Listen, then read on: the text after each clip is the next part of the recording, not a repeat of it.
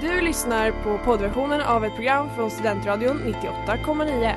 Alla våra program hittar du på studentradion.com eller där poddar finns. Av upphovsrättsliga skäl är musiken förkortad.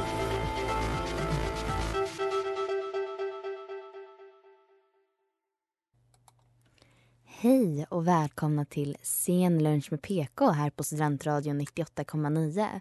Och just nu står jag, Elsa Josefsson, i studion för att när jag nu skulle sitta och klippa dagens program som spelades in i förväg så kom jag på att eh, Prata 1, den finns inte. Så jag gjorde som en äkta radiosändare gör. Jag hoppade in i studion och står här nu och pratar med er. Och eh, idag kommer jag ha med mig i studion Julia Levert, Mikael Eliasson och Isabelle Wingren. Och dessutom kommer vi lyssna på en del av intervjun som Måns hade med Jan Guillou. Det, är ett, det var ett väldigt trevligt avsnitt. Isabelle Wingren säljer för, sänder för första, säljer inte första gången utan sänder för första gången här på Studentradio 98,9. Vilket vi är väldigt glada för.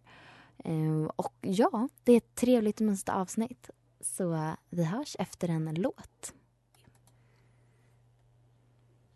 Ja, då är vi tillbaka här på scenen som PK på Studentradion 98,9. Micke, Ja, jag ska prata om Miljöpartiet och Märta Stenevi blev ju Miljöpartiets nya språkrör. Jag säger grattis till henne. Men samtidigt så är partiet som vanligt på 4 spärren. Dessutom så ser det ännu värre ut för den manliga miljöpartisten eftersom jag anser att den är utrotningshotad just nu. Eftersom endast 1,8 procent av männen hade tänkt att rösta på partiet. Och om man lägger till felmarginalen så går det nästan inte att se honom längre. Det är som vanligt inte grönare på andra sidan för det krisande Miljöpartiet. Men till ära till det nya språkröret så tänkte jag fråga er, är en språkrör något nödvändigt i dagens politiska klimat? du tänker istället för en partiledare? Ja, exakt. Men att Mm. ska de ha bara en partiledare eller språkrör fortfarande? Men jag förstår inte, alltså mm, vad var liksom tanken med språkrör från början? Är det liksom att de vill ha ett annat ledarupplägg liksom? Att det inte ska vara en frontfigur utan det ska delas lite De mer? skulle komma in som ett nytt parti som skulle göra någonting annorlunda. De hade ju alltid olika kläder, de var inte ett riksdagsparti lite liksom när de, de kom skulle in. vara liksom helt nytänkande. Helt nytänkande och då tänkte de, ah, nu kör vi liksom språkrör som de fortfarande har på kommunal nivå och liknande. Så Mm. Mm. Och lite typ att det inte skulle vara lika stark hierarki väl också. exakt, exakt. Ja. Ja, men känns inte... Alltså, det känns väl som att det är typ lite det som har typ misslyckats. Det är väl lite därför de har typ tappat sig själva i Miljöpartiet. Typ. Det var inte meningen att de typ skulle sitta i regeringen. Alltså det var aldrig målet från början. Utan de ville liksom bara skapa... Ja, men, skapa Skaka ett om. utrymme. Ja, Mm. skaka om och skapa ett utrymme för liksom, miljöfrågorna. Och helt plötsligt sitter de där och ska liksom bry sig om skolpolitik. Och jag tror liksom aldrig att det var... Eller det var väl aldrig tanken från början, tänker jag. Eller? Nej, kanske inte sådana frågor nej. Alltså det känns som att det, allting handlar om att skaka runt. Och nu när de liksom är ett lika mainstream-parti som alla andra. Då kanske det här med språkrör också lite tappar sitt syfte. Sin funktion typ. Ja, Ja, för att det kanske ändå har ett syfte att ha någon liksom mm, frontfigur som ändå har lite den, syftet med den personen är att den ska liksom ja. fram... Jag, Jag jag, tänk, jag tycker verkligen att en frontfigur hjälper så himla mycket eftersom man kan fortfarande ha en ekonomisk politisk talesperson eller liksom, alltså du kan fortfarande få de personerna utan att ha två språkrör. Jag tror det bara rör till för den vanliga väljaren liksom. Jag, vem är det som egentligen styr och ställer där på Miljöpartiet? ja. Ja, för alltså Isabella Lövin har väl varit nu och det är hon som byts ut Exakt. till Ja. Märta Ste- Stenevi. Jag vet inte ens vem den andra är. Mm. Är, det, är det illa för någon som pluggar Polkan? Ingen aning heller. Alltså, eller de är väl två? Ja men det är han, vad heter han, nu Nu får jag blackout här också, Per, vad, vad heter han? Nej? Åh, det finns ett fantastiskt Twitterkonto. Per Bolund. Ja Per Bolund Ah, ja. Ja. det. Men han, han tycker jag är bra men problemet blir lite att det blir så riktat fokus hela tiden på Miljöpartiet. Jag vet inte. Ja, men jag menar, alltså, det säger väl någonting att man inte ens vet vilka de språkrören är. Liksom. Ja, och är det inte då det är typ svårt att få rösta? Jag tänker typ att inom alla partier, alltså grejen med typ partierna är att det finns ju så mycket vida åsikter. Man tänker ju som att alla som, är- eller alla som är medlemmar i KD har en typ av åsikt, alla som är medlemmar i Moderaterna har en typ av åsikt. Men så är det inte. Det finns ju hur liksom ett spann, ett otroligt spann av Mm. åsikter inom varje parti. Och då är lite det här, då krävs det typ att varje gång det kommer in en partiledare tillsammans med sin liksom, partiledning eller vad man säger, att de tar ett spår och bara, ja men nu tar vi partiet hitåt liksom oavsett om kanske inte alla alltid tycker att det är bra. Mm. Och då funkar det väl inte riktigt det här med att ah, vi ska inte ha någon hierarki inom vårt parti. För då blir det liksom bara pannkaka av det hela tänker jag. Att Ja. det är då det svårt att få folk att rösta på en. För Mm. folk fattar inte var det är man ska någonstans. Precis, och det är också precis, det är svårt att få dem att rösta på partiet för det är ju mycket typ, ja men om du har eh, du vet, mätningar, vilken partiledare har du mest tilltro för? Och så Mm. kanske där så väljer man någon men det blir ju liksom aldrig Miljöpartiet som hamnar högst upp på de listorna. Nej, för De vet ligger inte- längst ner. Ja, Ja, men för att man vet inte vad? Isabelle Lövin Mm. vill, alltså vad hon vill. nej. Ja. Nej, det är intressanta diskussioner här på Scenlunch med PK. Du lyssnar på Scenlunch med PK här på Studentradion 98,9. Och nu är det dags för vår nykomling att take it away. Ja, jo men eh, ni har ju hört om GameStop-aktien som de pratar väldigt mycket om idag. Och jag kommer knyta den till just svensk inrikespolitik. Och för att ge en kort bakgrund så har vi ju, ja men vi ser ju att den här aktien och, har skjutit i höjden och det är väldigt mycket prat om att, eh, ja att den har eh, liksom fördubblats med flera hundra procent. Det, det är verkligen sjukt. Eh, och tanken är ju då att det kommer från en form av eh, rörelse eller en våg man ska säga från sociala medier där folk har gått ihop i sammanslutningar och ja, tillsammans vill att kuppa större hedgefonder eller de som vanligtvis har övertag på aktiemarknaden. Vissa småsparare vill ju gå med vinst men många vill ju göra just den här typen av aktion då. Eh, och ta över.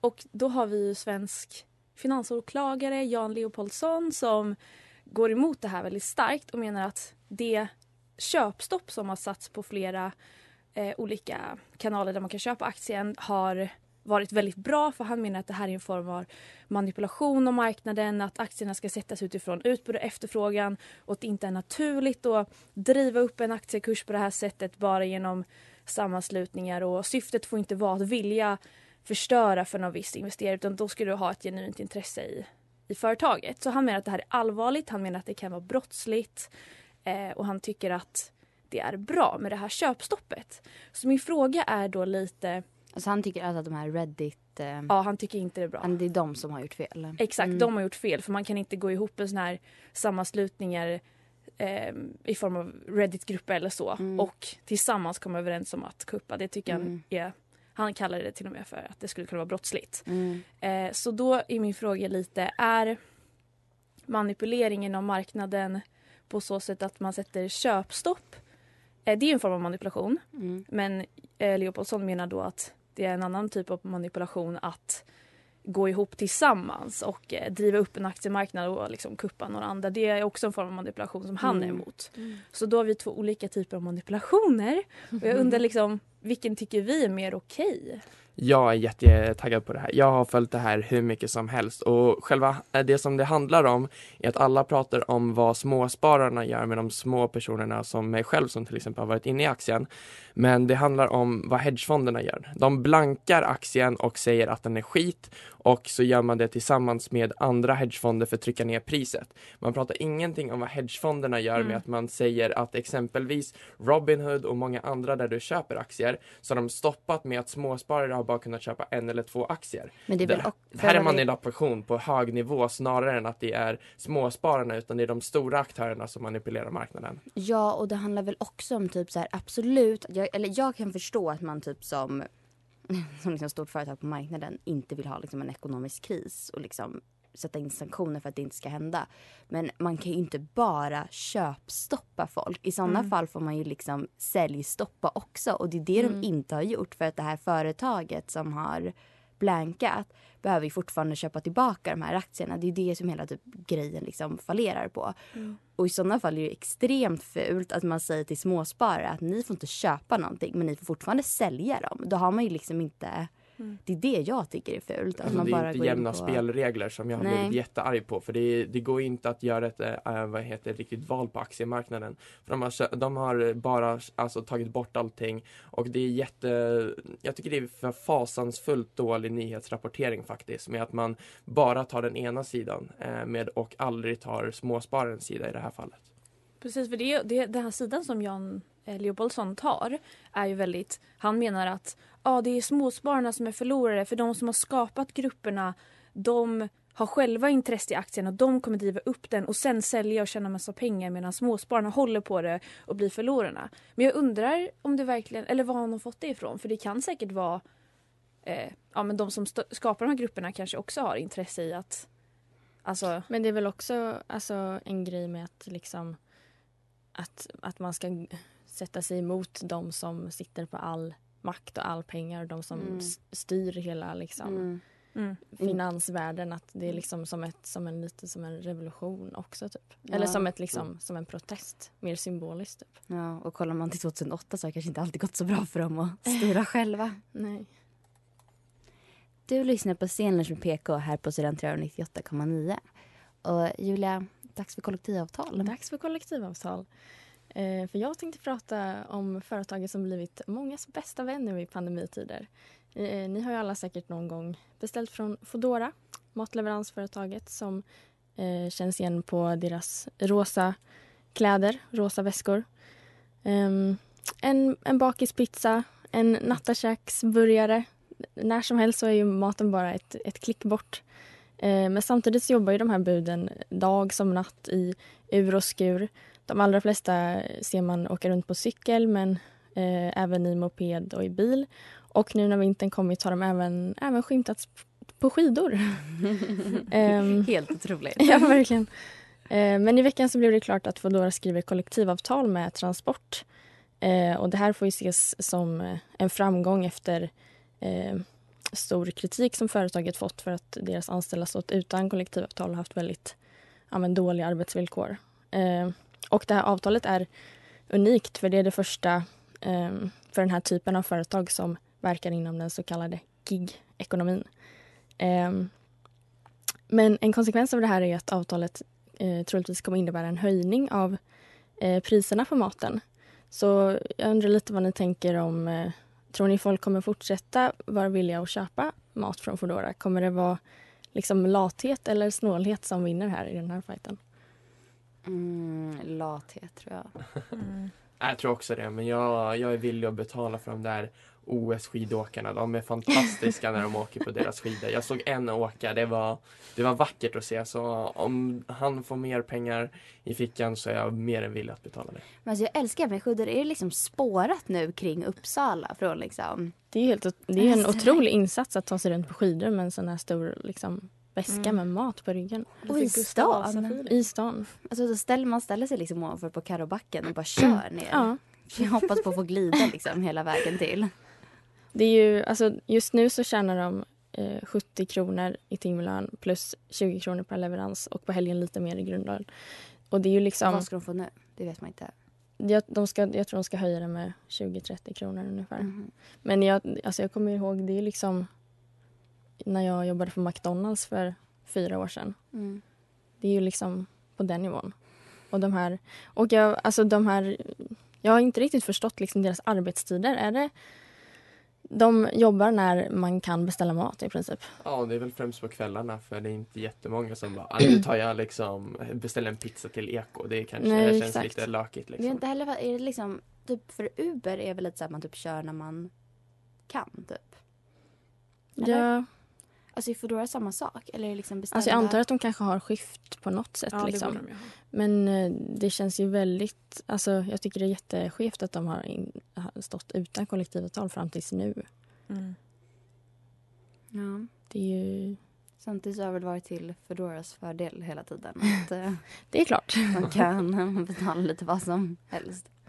Absolut. Men vet du, alltså anledningen till att det blev kollektivavtal, var det mycket klagomål från anställda eller blev det folk utifrån som började Jag tror kanske en kombination av båda. Ja. Jag, men kanske mest utifrån faktiskt. För jag Ja. läste att... Det var ju mycket prat. Deras Mm. Instagram var ganska rolig. De, när de la ut typ så här, när Stefan Löfven hade varit ute och eh, handlat. Och jag bara, jag har inte handlat någonsin på internet. Så la Foodora ut Stefan, vi hjälper dig. Eh, som ganska stor spridning. Den var väldigt rolig. Men då gick jag in i kommentarsfältet. Och då var alla, varenda himla kommentar var fixa kollektivavtal, Mm. gör det bättre för de anställda verkligen. Eh, Som folk också tyckte det var kul. Men det verkar ändå ha varit en stor rörelse. Ja, för jag tänker att alltså, det känns som att de flesta beställer från Foodora men alltid med lite ett dåligt samvete när de Mm. För de, man fattar ju att de inte har särskilt bra liksom, arbetsvillkor. Gud vad hemskt, jag har aldrig beställt med dåligt samvete någonsin. Den här vänsterrörelsen som växte fram under 60-talet, den har ju också jämförts en del med dagens klimatrörelse. Och jag tänker en ganska tydlig skillnad mellan dagens klimatrörelse och vänsterrörelsen på 60-talet. Det kanske är att fienden på något sätt var mer tydligt definierad då. Det var ju så otroligt tydligt att det är USAs förehavanden som man opponerade sig mot. Medan klimatrörelsen idag kanske inte riktigt har en tydlig fiende på samma sätt. Så jag tänkte lite där vad du tänker. Ser du några liksom paralleller, likheter och skillnader mellan de rörelserna? Skillnaderna är ju tydligheten. Eh, om vi återvänder till årtalet 1968 så har alltså Europa tre fascistiska militärdiktaturer. Och nu är inte ordet fascism i det här sammanhanget något skällsord, slarvigt skällsord, utan det är en exakt beskrivning. Eh, Spanien eh, har en fascistisk diktator. Eh, Portugal har en fascistisk diktator och eh, militärregimen som har tagit över makten genom en kupp i Grekland är också fascistisk. Portugal bedriver tre samtidiga kolonialkrig i Afrika. Södra Afrika, eh, Sydafrika och, och Rhodesia, som Zimbabwe hette då, eh, behärskas av apartheidsystemet. Över Vietnam faller bomberna eh, och Israel, som har varit en socialdemokratisk dröm, har just förvandlats till ockupationsmakt. Allt detta visas i tv. Därför att, eh, beroende på andra världskrigets erfarenheter. Så att eh, hela världen ser vad som pågår och detta är mycket tydligt. Alltså, kolonialkrig i Afrika är tydliga på tv, liksom Vietnamkriget och brinnande byar efter napalmattacker. Världen var väldigt enkel att begripa. Fienden var väldigt enkel att förstå, nämligen den som kommenderade fram äh, trupperna mot afrikanska frihetssträvande eller äh, beordrade flygplanen att äh, bomba. Nu håller världen på, på möjligen att gå under på ganska kort sikt på grund av miljöförstöringen som är en följd av slöseri med resurser som en följd av koldioxidutsläpp. Men vem är fienden då?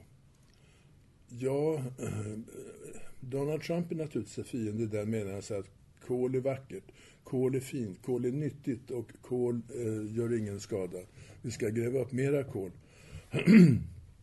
Vi måste ha mera dagbrott i USA eh, för att vara självförsörjande på olja. Och de som talar om miljöförstöring, det är bara fake news. Eh, Donald Trump är en fiende. Men eh,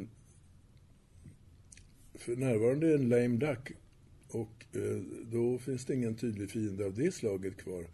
Sen är det hela det ekonomiska systemet med en, en miljon direktörer som säger att kortsiktig vinst är viktig.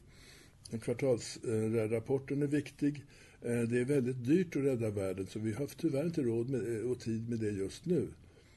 Eh, det är olönsamt att rädda världen. Och därför kan vi tyvärr inte stå till, till, till tjänst med den servicen. detta, detta är mera diffust. Man kan inte demonstrera utanför en miljon direktörshem. Det är inte lika lätt som den amerikanska ambassaden. Så det, det krig mot mänskligheten som nu är mera smygande utan direkt dödande är abstrakt på ett helt annat sätt än de bokstavliga blodiga krigen eh, som vi hade att protestera mot i min 68-generation.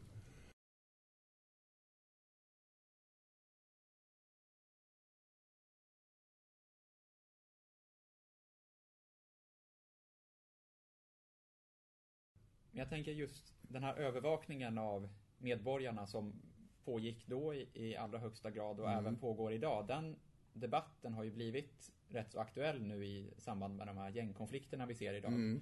Och det finns ju förslag från Moderaterna till exempel att man ska kunna eh, avlyssna gängmedlemmar utan någon konkret brottsmisstanke. Det är ett förslag som har diskuterats rätt ja, mycket. Det, Vad det, tänker du kring, kring det? För jag tänker att det, det är en intressekonflikt här på något sätt mellan att kunna på något sätt lösa de här gängproblemen vi ser och beivra de brotten mm. och medborgarnas integritet. Jag tänker, hur ser du på den avvägningen? Jag ser att, att eh, det som var eh, legal verklighet i Tyskland 1975 nu först eh, börjar dyka upp i Sverige. Då fanns det en lag till exempel mot medlemskap i illegal förening. Att det i sig var brottsligt. Eh, och det kunde leda till ett yrkesförbud och det kunde till och med leda till fängelse att vara medlem i en or eh, illegal organisation. Och nu eh, är det ju åtminstone två riksdagspartier som för, har föreslagit den lagstiftningen i Sverige. Idag läste jag, eh, igår eh, läste jag i någon av tidningarna hur som Ebba Busch, den lilla olyckan, eh, vill att man ska kunna sätta fotboja på misstänkta personer. Nu ska vi tänka efter vad hon, vad, vad hon nu menar. Fotboja finns redan som en påföljd i strafflagstiftningen. Det kan vara ett alternativ till fängelse och sådär. Men det gäller dömda personer. Men miss, vad är misstänkta personer som inte är dömda? Och vem ska avgöra graden av misstanke förutom Ebba Busch själv antar jag? Eh, det, det, är alltså tankegångar som är eh, djupt antidemokratiska. Eh, som eh, man får gå till Tyskland på 70-talet i ett desperat läge. Tyskland var upp och nervänt av det krig mot terrorism man bedrev då. För att hitta en motsvarighet till. Samtidigt så menar ju många att alltså andra länder, exempelvis Danmark då till exempel, som har vidtagit mer av de här liksom repressiva, kanske enligt vissa mm. auktoritära metoderna, alltså visitationszoner och sånt, att de ändå mm. har gett effekt där och att det har liksom gett resultat. Jo, men då, då på grund av det eh, den mediehype som omger eh, kriminell, konventionellt kriminell verksamhet. Invandrargäng som skjuter varandra i, eh, antingen på grund av att de har förolämpat varandra eller att det har blivit en vana eller att man konkurrerar om en knarkmarknad eller någonting sånt. Eh, det är ju konventionell brottslighet. Eh, men, men med terroristlagar som alltså undergräver demokratin eh, så kommer man inte så mycket åt de kriminella som om att man skapar eh, ett övervakningssamhälle eh, som inte är så kul. Det har skrivits som bekant en del skräckromaner på det temat från Aldous Huxley och framåt. Eh, så det, det, det är fantasilöst att tro att, att eh, kampen mot terrorismen eh, underlättas av att man eh, skapar, alltså att skapa antidemokratiska lagar för att skydda demokratin. Vilket man sysslar med är en, är en självmotsägelse. Vårt försvar mot terrorism är just demokrati. Eh, terroristerna kan skapa, eh, åstadkomma viss skadegörelse. De kan till och med åsamka oss vissa förluster i människoliv och skadade eh, naturligtvis inte lika mycket som trafiken eller, eller så. Men, men vissa förluster som, som eh, medialt anses oerhört mycket viktigare än andra mänskliga förluster. Och det skapar i sin tur en politisk stämning som, som eh, bereder marken för eh, lagstiftning som bara egentligen hör hemma i diktaturer. Vårt försvar är demokratin. Det är det enda de absolut inte kan skada. De kan inte, alltså, om de spränger några hus, ja det är förfärligt. Men de, de kan inte få oss att ändra politiskt system med det sättet. Men vi kan göra det själva. Så att eh, den, den inre fienden i så att säga Kristdemokraterna ser jag som mycket större eh, politisk fara än, än eh, den eh, rätt förvirrade terroriströrelsen i världen. För du pratar ju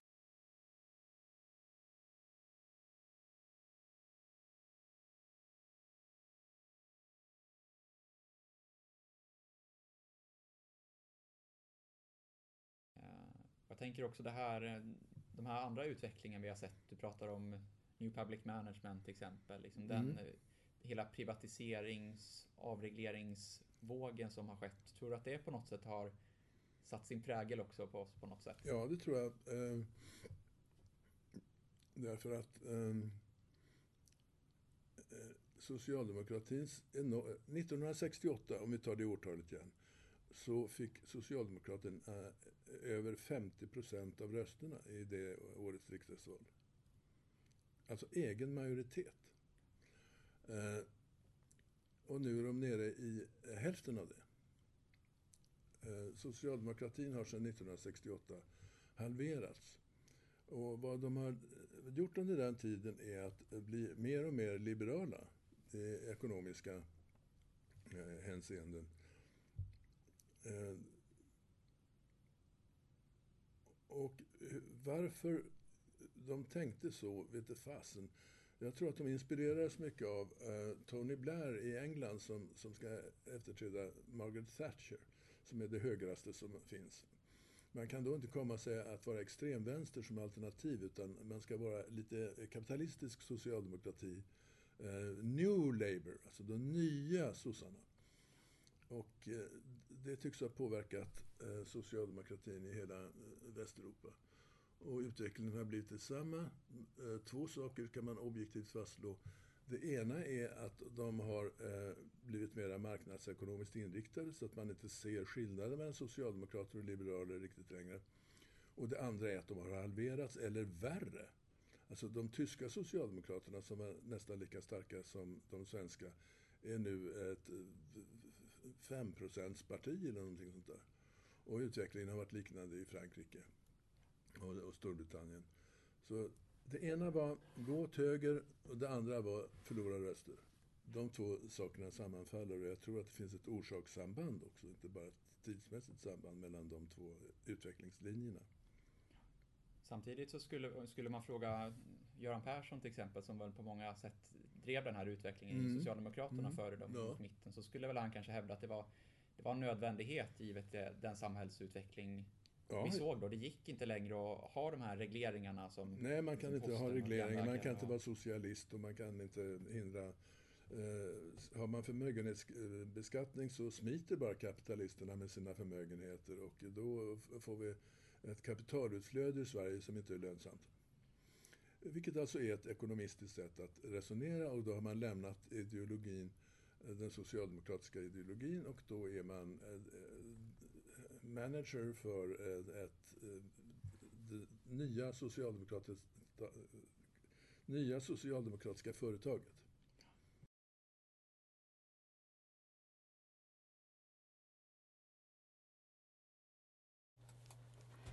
Ni lyssnar på scenen med PK här på Studentradion 98,9 och som börjar leda mot sitt slut för idag, tyvärr. Vad kul det har varit att hänga med er en liten stund och prata. Kul att få vara med. Ja. Som alltid. Och uh, visste ni nu att uh, UPs roligaste ämbete har sin ansökning öppen? Jajamän, det är väl dags att söka general. Ja. Absolut. Och det är sista dagen på söndag så man får passa på om man verkligen vill ha the true vad säger man, så här, student experience ja. in mm. Uppsala. Det är ju en, en, ett minne för livet. Absolut. En ära. Det är, det är, så roligt. Det är så, så kul. Elsa pratar utifrån egna, egna erfarenheter. Mm. Gud, ja. ja, vad ska ni göra nu? Är det plugg? Jag ska läsa Dal, tänkte jag. Plugg, Fantastiska ja. Dal. Mm. Finaste Dal. Ja, vad kul. Jag ska hem och ta hand. Alltså jag börjar göra egen kombucha. Det är det värsta jag gjort. Alltså det tar aldrig slut. Vad är det? Alltså det är väldigt oklart. Det är typ te och socker. Men det blir så jävla mycket. Och nu är det liksom hur mycket kombucha som helst. Du får oh, stå på stan och dela ut. Ja men jag tror inte... så kommer jag i så här färgade flaskor. Liksom. nya former av Foodora eller så åker runt på skidor och ut Jag tyckte mer såhär nya former av vodkabilen. Ja. liksom jag står på stan. Mm. Ja. Jag tar gärna en flaska eller två. Ja, jag ger ut. Mm. Kan jag säga. Ja, vi har, det har varit Stenlunds PK här på Centrum 98,9 idag. Det har varit med mig, Elsa. Mig, Julia. Mikael. Och Isabelle. Och ni har även fått höra Måns fantastiska intervju med Jan Guillou. Vi sänder varannan onsdag klockan 18 och finns där poddar finns. Tack för idag hörni. Du har lyssnat på poddversionen av ett program från Studentradion 98,9. Alla våra program hittar du på studentradion.com eller där poddar finns. Och kom ihåg, att lyssna fritt är stort, att lyssna rätt är större.